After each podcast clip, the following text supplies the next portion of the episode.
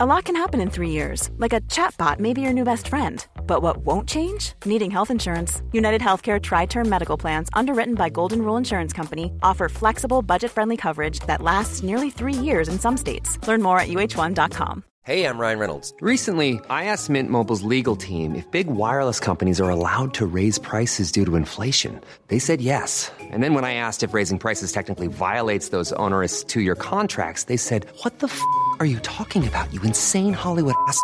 So to recap, we're cutting the price of Mint Unlimited from $30 a month to just $15 a month. Give it a try at mintmobile.com slash switch. $45 upfront for three months plus taxes and fees. Promo rate for new customers for limited time. Unlimited more than 40 gigabytes per month. Slows. Full terms at mintmobile.com.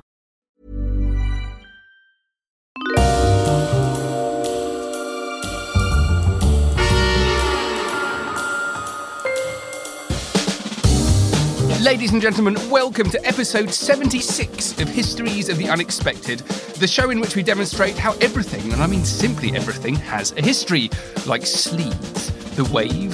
Do we mean like a wave in the sea or a, or a gesture? Ooh, either. Either, okay. It's open. Hmm. And heat. Or black and white, red, white, and blue, red, orange, yellow, green, blue, indigo, and violet.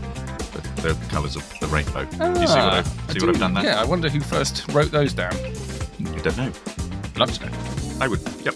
And there's also a person who first saw the rainbow and the refraction of light, James. Exactly. Exactly. And the first person who painted the rainbow, the first person who found a pot of gold under the rainbow. The difference of rainbows in cities and in the country. And of course, we'll be following these links in our minds as we come across them, explaining how those histories link together in unexpected ways. We will uncover everything about rainbows. But who knew, Sam, who knew that the history of shrinking is all about Renaissance miniatures, pocket sized gadgets, secret messages, micro writing, and Latin American drugs gangs. Oh, Oh. and head shrinking. Oh, and It- ship plans, but you didn't know that. It's all I about ship plans. I didn't. No. Or that the history of soup, the history of soup, is in fact all about bathing. Is it? People bathed in soup. I can't wait to do that. Historically, it's about uber fog. So it's about the worst kind of fog that you could imagine. It's about a real pea soup. It's about dangerous explorations. Oh, and it's about the ultimate recipe for French onion soup. Okay, but we're not doing soup or rainbows today, but I want Not to do them desperately Yes. now. Anyway, um, well, I'll tell you what we're doing in a minute. The man sitting opposite me is the Queen of the Stone Age himself. It's Professor Extraordinaire of Early Modern British History at Plymouth University. It's James Daybell. Why, why, hello, but why am I a queen of the Stone Age? a very famous- Boadicea or something, oh, something slightly later. But and the man sitting opposite me is the admiral of the archives. It is the truly wonderful, famous historical adventurer, Doctor Sam Willis. Hello, Sam. Hello, James. Um, so each week we come up with a crazy topic and try and talk about it. Now, this week, inspired by um, doing our podcast on the history of pockets, which I think you should all listen to. Um, it was the snowy day. The beast from the east was here, and our kids came into my shed. Your kids came yeah, in. my kids, uh, and the beast from the east. He- He, was outside. The Yes. kids came in, and um, we went through our pockets. We talked about what people used to keep in their pockets. It was really Yes. cool. Anyway, so it inspired us to do the history of childhood, Exactly. um, which which is great, isn't it? I love it. I love it. I have a thought piece for you. You know quite a lot about this, don't you? I do, I do. In fact, I teach a whole module on the family, sex, and society Mm. in the early modern period, and so childhood is one of those things that I I know something about. Okay. Yes, unlike most of the other things that we talk about, which I know nothing about. Me too. Whereas this, I, I'm, but I, I don't know which is worse. Whether it's whether it's worse, you know, knowing a lot about something and then trying to talk about it in a, I think that's a sort worse. of general way. It is worse, isn't it? Yeah, because you don't I, because you're relying on previous knowledge. Whereas if you're doing stuff more or less off the top of your head, you're you're Exactly. thinking more creatively. Exactly. But I have for you, uh, just to get us going, just Yeah. to get us in the mood, I have some poetry. I know you love love a bit of poetry. I love a bit of poetry. Ben Jonson's Epigram 45, Yeah. which is On My First Son, which is a it- it's a really tender poem written when his son son dies. Mhm. Farewell, thou Give us, what- sh- a date. uh, I haven't got the date, Rough but it's period. roughly 17th century. Thank you. Okay. So Ben Jonson is a playwright, poet, sort of contemporary of Shakespeare. Yep. Brilliant, brilliant. Um, he writes court masques uh, with Inigo Jones, the famous Yep, yep. architect throughout the Jacobean period. Farewell, thou child of my right hand and joy. My sin was too much hope of thee, loved boy. Seven years thou wert lent to me, and I thee pay, exacted by thy fate on the just day. Oh, could I lose all father now, for why will man lament the state he should envy? To have so soon scaped worlds and flesh's rage, and if no other misery yet age, rest in soft peace, and asked, say, Here doth lie Ben Jonson, his best piece of poetry, for whose sake henceforth all his vows be such, and what he loves may never like too much. So it's, I mean, I can't read that without a sort of shiver Yeah. going down my, No, it's my spine. Yeah. So it's about, so several things that come to mind here. One is about the, if we're thinking about childhood, one is about the, the nature of childhood, the value that parents put on children, the, the, the, the nature of feelings Yep. between, you know, parents and children and As opposed to adults as and opposed to adults and adults Or adults. adults and Yeah. teenagers or yeah. and you know whether there is affection within the family and certain certain historians have argued that maybe there was maybe there wasn't Yeah. In different periods in different, different locations. periods and different locations hmm. but also the kinds of as as something that we're always interested in is the kinds of historical sources that you can Yeah. study to unpack particular histories and here we've got creative literature so Okay. we've got poetry Yeah. And You this know- is being able to identify the love between a parent and Yeah, a child yeah. in historical Yeah, sources. and maybe with a poet, what you've got is somebody who is more sensitized, more sensitive to their inner emotions Mm. than, say, uh, you know, uh, uh, you know, just an, an ordinary dad. Um, and there's art, which I'll be talking about later, Yep. and song and all sorts of things. But I should think in diaries as well, people Oh, writing I about mean, the there's- loss of kids, the birth of kids, Yep. um, their Yep. um, sort of re- recent achievements, things like that. Yep. Where do you want to take us with with childhood I'm generally going to be talking about games, games? all Ooh, different types of childhood games, because um, I yes, I love them. I'm going to show you a video first, okay, which will uh, where uh, would people us- find this video? Um, they're nowhere. It's on my Nowhere. phone. I'm just going to, Oh. I'm going to show it to you. It's a very private one. Ah. Um, there we are. So this is it's my son doing a card trick for my dad. ah, Okay.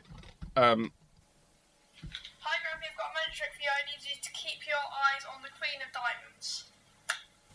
Whoa! so what ha- what he did here was he said to his grandfather, "Look, I watch this. I want you to keep your eye on the Queen of Diamonds." He then flicked it with his finger, and it changed into the Queen of Hearts. yeah, it, it's um, yeah, it's called a switch change. Actually, it's, a, Switch it's, it's one of one of the sort of early card manipulation things that you can learn, and um, you hold it between you hold one card between well, you, hold, you actually hold two cards between finger, uh, forefinger, and thumb, and you you more or less flick your fingers, and you can you can make them one vanish and turn into Yeah. the other. Now that's um so that was like a really big moment in our lives. Yeah. We play a lot of cards, and I'm going to be talking about um, childhood games, particularly in the Tudor period. Um, but I want to start by talking about uh, my memories of games because there's an interesting point here. One of the games I'm most interested in is a game called Three Card Monty. This is a variation on it, and it's the first card trick that I saw that made me think, how do you do that? Because it was clear that I was being tricked. Uh, You have demon cards. I, I do. They're just they're, Yes. these are these are from a racing demon pack. We play a lot of a lot of cards at home. So there are three cards here. You've got to follow this one. So that is the Ace of Spades. Okay, it's at the far right. that- that's a song, isn't it? The It- Ace, of Spades. It is. So the first thing I'm going to do, Yes. I'll, I'll tell you the story. It happened. I'm So following This you. guy taught me how to do it. He said, Yes. right. First thing you can do, you've got to follow the Ace of Spades. So it's on the top. It's on the top right. So the first thing we do is we're going to put that on the bottom. So he said to me, "Where is the Ace of Spades?" And I said, "Well, quite clearly, it's on the bottom." And he Yep, said, it's- "No, that's the Joker. Yes.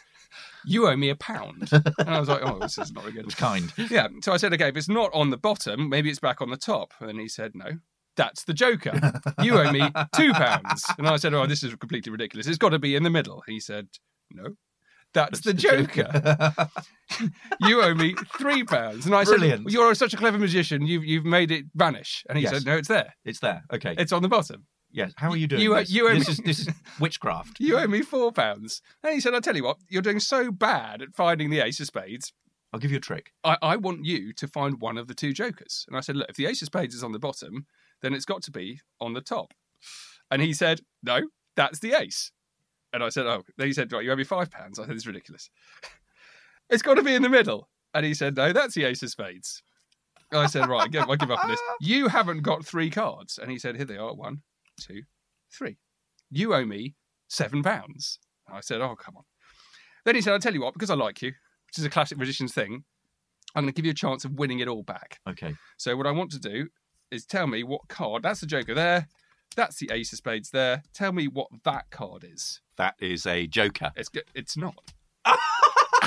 It's a Jack of Diamonds. Yeah, which you haven't seen. No, It's no, j- I haven't seen. No, Oh, you card sharp, you. completely straight up magic. Anyway, it's, it's, a, Brilliant. it's a wonderful trick, and I've always been super fascinated by that. And then there's the um the other one where they they they they move them around like this. So your job here, Just to follow. let's just do that. So if you can follow the Joker, Yep. do it there. All you got to do is follow the Joker. It goes down. yep. Oh, the Joker. I didn't see the Joker. I was following the ace. Okay. Follow the Joker. There, you are. it's the bottom one, so it just Okay, goes down bottom like one. that. Yep, Duh, yep. duh. And you can move it around. Yep, there. Very good. Oh, how did I get? Oh, Now you were following the Joker. That's right. That's Right. what you're trying to do. So same again. yep, Joker's on the bottom. Yep. Okay. that. Very good. Okay. There. No. Oh! How did I get that? I don't know. okay. Ready? That. Yeah. Very good. Anyway, so that's the, The um, Daybell has, that's the has big eagle con. eyes. He does have eagle eyes. I'm not going to do it again. Guy. I'm on a winning streak. right, you owe me five pounds. I that. do. I get all the money back from the other one. It's That's an very clever. amazing Oh, card when trick. we're when we're offline, Yeah. you'll have to tell me how it's done. So basically, you have well, the idea is you have two jokers and an ace, and James has to follow the ace, and then he gets it wrong six times in a row, and then right at the end, you actually show that one of the cards is Is a not- ja- is is a a jack, jack. of diamonds. Right. And are they so they're they're you don't change the cards. There's no it's just all about clever Yeah. finger work. Kind of clever finger work, Which you did very, very awesome. well, because I didn't you completely fooled me. Yeah, you thought you got it at the beginning. Paul you hadn't. Daniels, eat your heart out. Paul Daniels. so, um, what I love about that is, is I think is a, is for me, it's a moment in childhood when you understand that there is deception and that there can that you know magic doesn't exist because you're, you're given these Yes. as well at the end. You can see there are only three cards, and you usually do it with your sleeves rolled up because Yeah. you actually do it Yeah, with yeah, three cards. Yeah. And um, so for me, that that's kind of a, always been a big moment in my life, and I think my my kids are starting to realise that as well. But it's also really linked with this kind of adult relationship with innocence as well. It's not Yeah. just about kids. So Yeah. it's about in that respect, you've got an adult showing a child who's not seen it before, but then you've got a kind of a parallel story of adults showing other adults who've never seen it before, the same sort of thing. It doesn't happen now because you can go onto YouTube and see how all of this stuff's done. Um, before people used to kick people out of the magic circle for, for revealing how tricks Yeah. were done. But there were some areas in the world where particularly kids and very innocent adults were conned almost all the time. Regularly, people made hundreds of thousands of pounds in the 1840s, 1850s, particularly the riverboats, Mississippi riverboats, traveling things, and also the Union Pacific Railway Card sharp. card shops. So for me, this the, the history of childhood is actually it kind of really it's it's to do with the history of innocence. It's to do with the Mm. history of uh, sort of understanding cons, understanding manipulation, and, and thinking about magic. It's quite complicated. Anyway, and if Mm. You good. if you look into this history, there are a couple of amazing. Um, uh, very famous con men with brilliant names. There's Canada Bill Jones from 18 to 1820 to 1877, and he was known as one of the sort of most well-known card sharps on the Mississippi riverboats, and he made two hundred and forty thousand dollars. Moved on to the Union Pacific Railway, and then um, when he finally died, his fun- he died in Chicago. His funeral was paid for by all of his gambling mates in Chicago, and as they were lowering his coffin. Into the ground. One of them said, "I'll bet you a thousand bucks he's not in the box." but tellingly, no one took him up on the No, bet I because he'd got out of tighter Yes. spots than that before, big tighter spots than being dead. Um, and then another a very famous guy called Soapy Smith, Soapy Smith. who died in 1898, um, famous con man who who they hung out around um, gold rush people particularly. So he was known to be hanging around the Klondike gold Right, rush people right. who'd made all their money and there was money around. And he'd fleece it from them. So, um, for me, I think that there's a. Fa- I'm going to talk more about games, but um, it's to do with the sort of transition between innocence and awareness of the world around you, and Yeah. and being tricked, which I think adults Very can good. understand as much as children can understand. Very good. Mhm. Very good. So, I mean, if I were to think about games, and I know you're going to talk a, a little bit about it, but I mean, I am kind of interested in the kind of games and play that children engaged in. And, and if we think about that, how we reconstruct that, we can reconstruct that from all kinds of sources. If you look at literary sources, you can see descriptions of what children did. Um, we've got archaeological remains, we've got pictures, all those kinds of things, you know, that kind of recreate this. You look at the V&A, the Victoria and Albert Museum's history of childhood, and it is simply just full of all kinds of dolls' houses and all kinds of games across across time. Yeah. Uh, so that that's absolutely fascinating. I think one of the things that's difficult, if I want to talk a little bit about sources and then talk about accidents. Um, one of the difficult things about childhood is actually, certainly for earlier periods, pre, say, 18th century, it's really difficult to write childhood, the history of childhood from a child's perspective, because you've always got these kind of sources outside that are either preaching to children, so they're religious sources, or you've got educational tracts that say how you should bring up children. Yeah. Um, or you've got parents recording children, but it's so rare to get children's actual words Yeah. themselves. One of the best categories of documents, and I know we've both worked on this recently, um, is coroner's records Mm, yeah, yeah. and accidents. Yeah. And there's a brilliant project at, at Ox, brilliant it. project It's- at It Oxford. makes such good reading. Steve Gunn is in charge at, at Merton College, Oxford, is in charge of a massive um, project uh, to look at accidental death across the Tudor period, and he's uncovered, you know, brilliant, brilliant stuff. Um, and in fact, coroner's records, which record strange and unusual deaths, so the coroner goes in, investigates it. You've got the the description of the death, and then all kinds of incidental information around it. So you can piece together if you look at child, child childhood deaths, you can then piece together all sorts of um, contextual detail about children's lives. Where did these accidents take place? Were they in the home? Were they in the workplace? Did they accompany children? Did they accompany parents to work? All that kind of thing. You can look at, you know, you can compare girls and, and boys. Um, and so you can get a really detailed idea not only of their day to day life, but also you can reconstruct their play. Yeah. There's a really, really sad account, uh, and this is probably one of the big finds of this of this project, which was a coroner's record for 1569. One Jane Shakespeare um, drowned while picking marigolds near Upton Warren, which is close to Shakespeare's Right. hometown of Stratford. Yeah.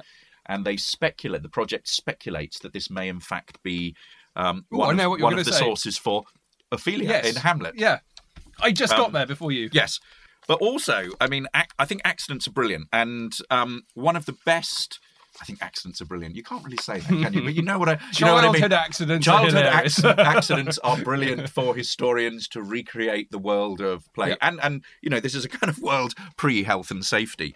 Uh, there is a brilliant diary by John Dee. John Dee is the English mathematician, astronomer, astrologer, occult philosopher, advisor to uh, Queen Elizabeth I. We talked about him in Mirrors. Didn't We we, did talk about him in He Mirrors. saw, yes, saw spirits in mirrors. Yes, Yeah. yes. Look at our History of Mirrors podcast. He's Yes. a great person, John Dee. So we've ha- we have his his diary that survives, and he describes in it. Um, he seems to have been around a lot around the household, and he describes all the numerous accidents that his children uh, have got into. And I'll just read you a few. Um, on the 3rd of July, 1582, at a quarter past 12, Arthur Dee fell from the top of the Watergate stairs down to the foot from the top and cut his forehead to the right eyebrow.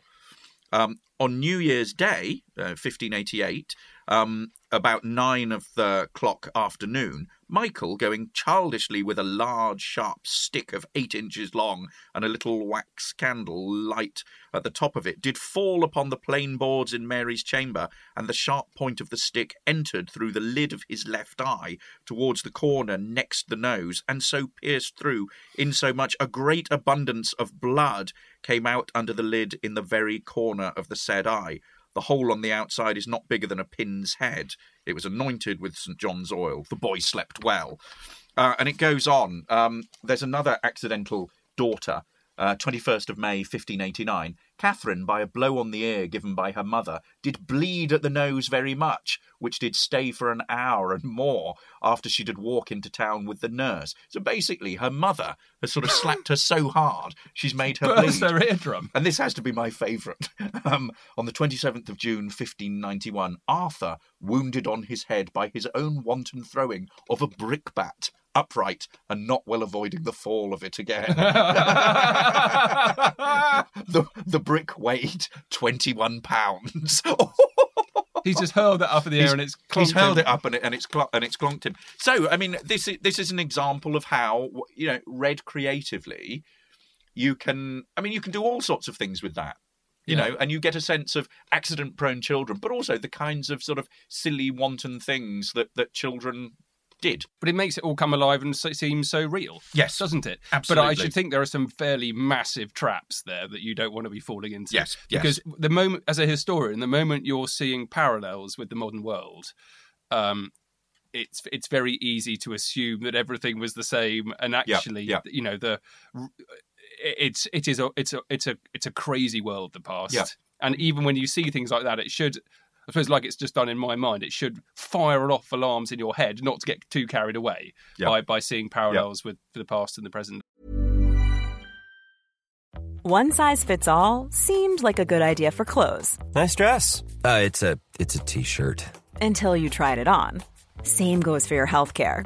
That's why United Healthcare offers a variety of flexible, budget friendly coverage for medical, vision, dental, and more. So, whether you're between jobs, coming off a parent's plan, or even missed open enrollment, you can find the plan that fits you best. Find out more about United Healthcare coverage at uh1.com. That's uh1.com. Ryan Reynolds here from Mint Mobile. With the price of just about everything going up during inflation, we thought we'd bring our prices down. So to help us, we brought in a reverse auctioneer, which is apparently a thing. Mint Mobile unlimited premium wireless. Ready to get 30, 30, bit to get 30, bit to get 20, 20, 20, bit to get 20, 20, bit to get 15, 15, 15, 15 just 15 bucks a month. So, Give it a try at mintmobile.com slash switch. $45 upfront for three months plus taxes and fees. Promo rate for new customers for limited time. Unlimited more than 40 gigabytes per month. Slows. Full terms at mintmobile.com. When you make decisions for your company, you look for the no brainers. And if you have a lot of mailing to do, stamps.com is the ultimate no brainer. It streamlines your processes to make your business more efficient, which makes you less busy. Mail checks, invoices, legal documents, and everything you need to keep your business running with stamps.com. Seamlessly connect with every major marketplace and shopping cart. Schedule package pickups and see your cheapest and fastest shipping options from different carriers. With rates up to 89% off USPS and UPS rates. And with the Stamps.com mobile app, you can take care of mailing and shipping wherever you are. Make the same no-brainer decision as over 1 million other businesses with Stamps.com. Sign up with Code PROGRAM for a four-week trial, plus free postage and a free digital scale. No long-term commitments or contracts. That's Stamps.com. Code PROGRAM. day. But Absolutely. occasionally you do. Yes. And aren't they wonderful? Yes. And I think I, I wonder if in childhood that happens more um, more often in the study of childhood. Gosh, there's a there's a question we need a day to think about. Huh. Um, You got ten seconds. yeah, I mean, um, you know, I mean, I think we are we live in a world of helicopter parenting now, and I think if we were to compare, um, you say the early modern period, which we were talking about there, I think that you know children would have had much great a much greater de- degree of freedom yeah, yeah. to sort of and would have had to grow. Certainly, children lower down the social scale would have had to grow up much quick, much more quickly, much more engaged in in work. They're not going to school reg- on a regular basis. Lots of them are, are homeschooled. Some of them don't go to school. They're they're illiterate. Um, This comes back to my know. points about trust and, and innocence as well, doesn't it? Because people become streetwise a lot earlier. Yep. Yep. Yep. I mean, they, there's a whole, you know, I mean, the, the history of childhood is incredibly sort of varied and complex. And if you look at the, if you think about it over a child's life cycle, you know, there are all kinds of aspects that you need to to sort of take into account. There's there's sort of childbirth, then then child rearing and upbringing, the sort of sort of early children. Then there's education, Yeah. um, and how you how you sort of bring up a child and how you how you actually think about a child. You know, in the medieval world, uh, children were innately evil, born with sin. Um, by by the time we get into the sort of 16th century, with the sort of rise of humanism, they're sort of more of a sort of neutral figure. So they're they're sort of a blank canvas, and then you know into the Enlightenment, they're seen as you know much more much more good and innocent. But that kind of idea of childhood innocence has changed. You talked about earlier on has changed over time. I'm going to China next week, and I'm Oh. going to be doing some stuff on Confucianism. Oh, So some early Chinese religions. what does he say about? I don't know, but I want to find China. out. If anyone knows, let me know. Good, Hmm. excellent. Um, back to my games. I am a silly, silly person okay. at heart. No, no, games are good. Um, and you all need to know about this. Basically, this is just one of the coolest paintings ever made. It's by Peter Bruegel the Elder. And it's called Children's Games, and it was made in 1560. So Peter Bruegel was one of sort of the most famous Dutch Flemish um, artists of the Dutch and Flemish Renaissance. Yeah. Um, he didn't quite um, coincide with Henry VII, but he certainly existed whilst Henry VIII was king, Edward VI, a little bit of Jane, Mary, and Elizabeth. So if you want a kind of parallel to what's going on uh, in England, then it's basically it's it's full on Tudor stuff, isn't it? Yeah. Right. This painting is the business. It's a. Um, have you got it up in front of you there or, or not?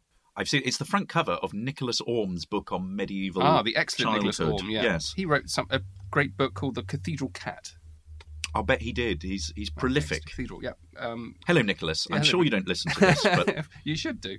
Right, this painting, it's very, it, it- the colours are interesting. It's very sort of brown, isn't it? Um, Yeah.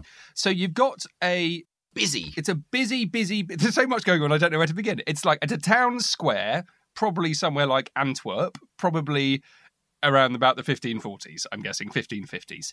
Um, you've got a few buildings, different types. You've got a large kind of town hall-y type. You've got a few merchants' houses in the background. You've got a river. You've got some trees.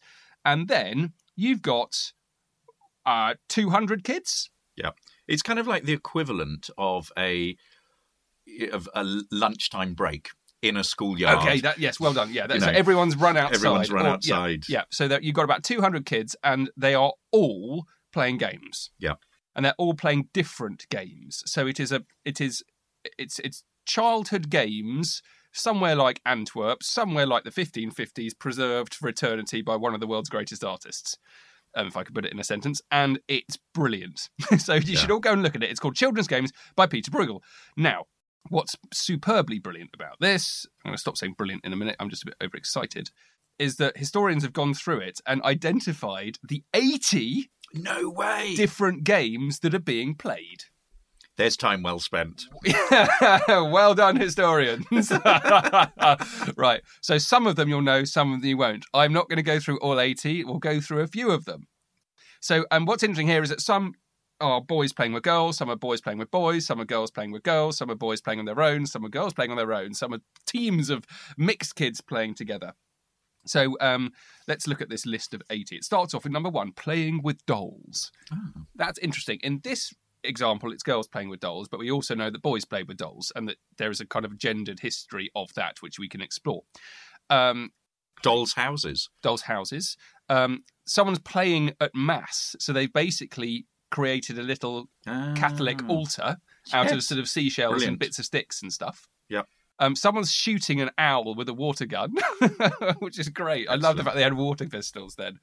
Um, there are kids wearing masks. There are kids swing, swinging, climbing a fence. Someone doing a handstand. Rolling hoops, I see. Yeah, rolling hoops is excellent. Somersault, fence riding. That looks really good fun. So they're on a fence, three Gosh. kids on a fence, like Pretending it's a horse. saying it's a horse. A mock wedding. So there's a little conjugation and a couple of kids getting married.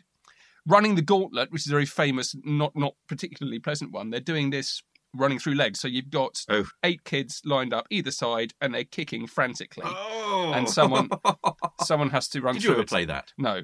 Um, but there's a there's a note on this game: painful but dynamic. Yes. Blind man's buff, um, playing with birds, making hats with twigs, soap bubbles. Well, we've talked all about soap Yes. bubbles in our podcast on the bubble. That's a brilliant. Um, um, knuckle bones. I wanted to do that, but we just haven't got enough time in our place. Sorry, space in our shed. Knucklebones. How, Yeah, is very- that wraps? No, so you have. So you imagine like bones, like like a knuckle. Yeah. Okay, when you've got say ten of them. Yeah. Um, so one of the ways I know of doing it, you have a bouncy ball and you throw the ball up in the air. It bounces once, and you have to pick up two knuckle bones and then catch the ball. Ooh. Next time you throw the ball up, it bounces once. You have to pick up three knuckle bones and it catch the ball. Oh, And- okay. And, so there are different throws. So the other ones you have to say throw the knuckle bones up. They land on the back of your hand, and then you have to catch them again without dropping them. Ah. It's um all you need is a handful of like little things, Yep. and you can spend hours inventing Like jumping jacks. Exactly. Yeah, That's the kind yeah, of the modern way of doing it. Yeah.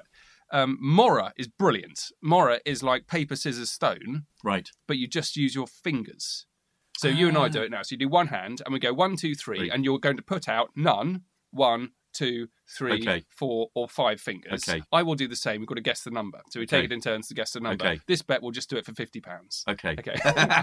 okay. So go I'm one, skint. two, three. So that you say a number, and Okay. we'll both do something on the hand. So go Okay. one, two, three. Two.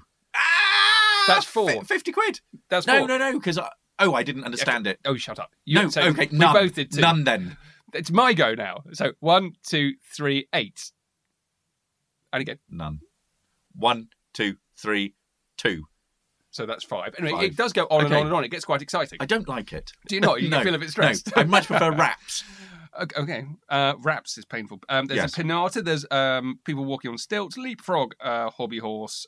Anyway, it goes So on these are and these on are sort of and on. you know long-standing childhood games. Yeah, one of that them- you'd see kids playing nowadays. One of them urinating with the, with the following note: technically not quite a game, but practiced often. well done, historians. oh my god! Very I good. don't know who actually wrote that. Bowling, bo- there's a someone set fire to some stuff. There's a bonfire, catching, tiddlywinks. Um, did you know with tiddlywinks that the things that you flick are called winks, and the things you flick them with are called a squidger? No, I No, didn't. I didn't know that.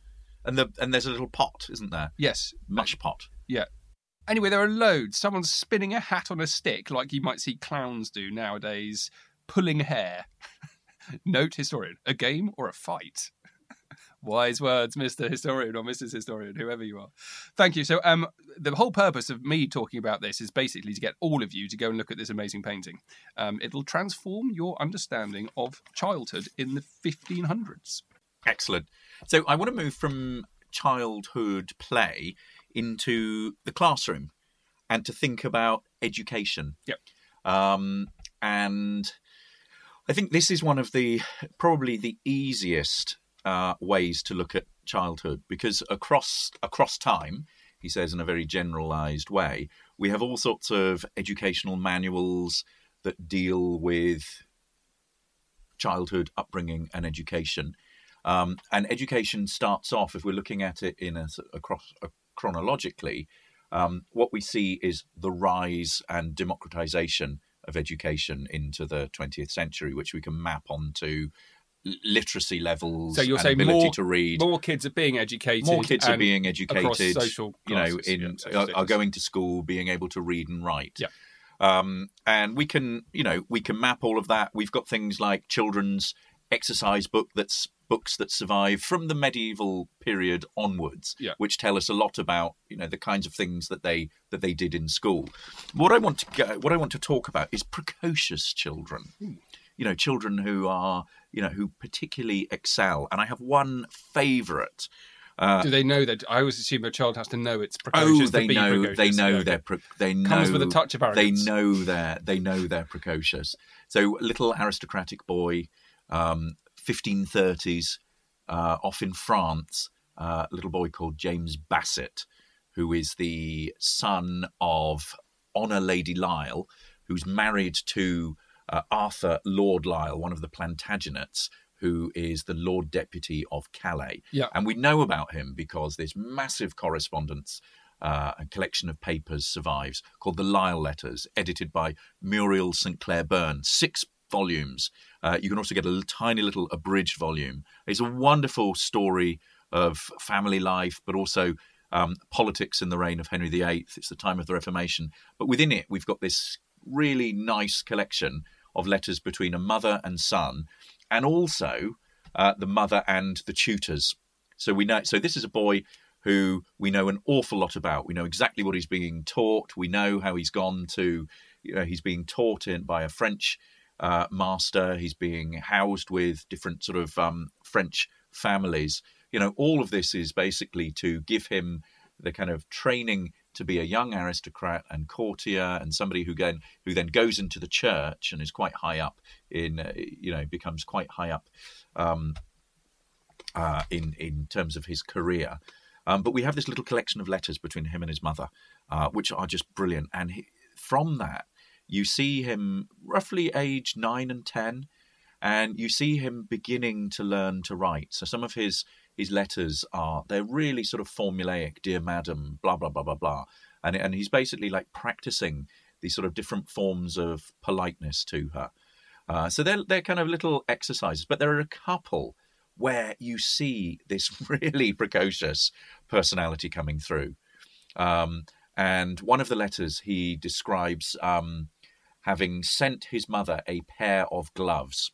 Uh, the gloves had to, of course, come into one of these podcasts. And he says, I will not tell you what these gloves are, but I will, I will describe them here. Um, in this letter, and he describes them in great detail because I do not trust the man who's carrying them not to steal them and replace them with other gloves. and then he, as part of his his sort of school duty, he has to write home every so often, and he. I mean, if we if we believe some of his letters, he was treated pretty miserably at school. Um, and he's forced to write these sort of nice letters to his mother saying, you know, dear mum, I mean, although he doesn't call her dear mum, but you know, everything's everything's fine. Um, and then in one letter, he he seems to have sort of snuck it out by himself and got it sort of conveyed secretly. And he says, you know, I'm being really badly mistreated here, um, and people are sending letters out that you know that without me, you know, that aren't uh, that aren't correct. Um, he says, do not believe any letter sent by me unless it is sealed with my own seal, mm. and that will prove that it's coming from him. So you get this sort of idea of a, of a sort of, you know, of a sort of quite sort of precocious, stuck up, but also playful child who's sort of in this sort of little you get this sort of sense of child a childhood world yeah yeah you know this sort of culture of childhood I encourage you all to go and have a have a look at these letters. They're they're uh, they're more or less modernized. Uh, you can read the the transcripts of them. They're wonderful. Where would wonderful you find them little again? collection in the Lisle letters, edited by Muriel St Clair Byrne. Or you could read several of my books, uh, where, where I Oh, talk God. about Stop. them in great detail. well, um, I no, I think looking back in the past is always it is it is a magical place, and but I think um, doing the- history of childhood is particularly magical, and Uh, just we just touched on it, and there are Yes. so many different different aspects child, of it. childhood too.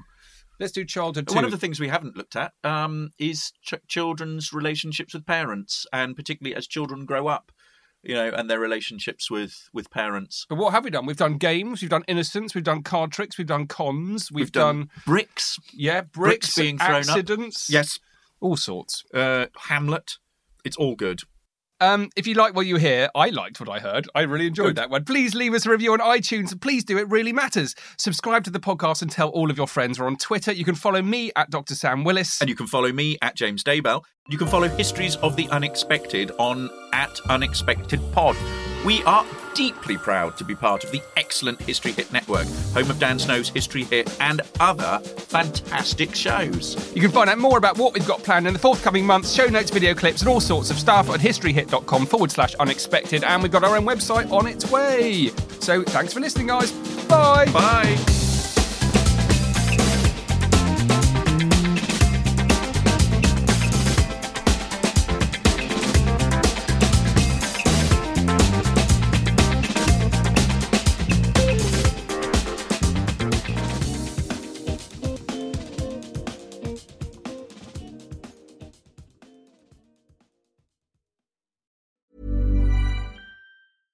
Even when we're on a budget, we still deserve nice things.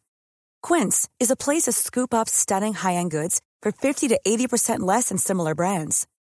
They have buttery soft cashmere sweaters starting at $50, luxurious Italian leather bags, and so much more. Plus, Quince only works with factories that use safe, ethical, and responsible manufacturing.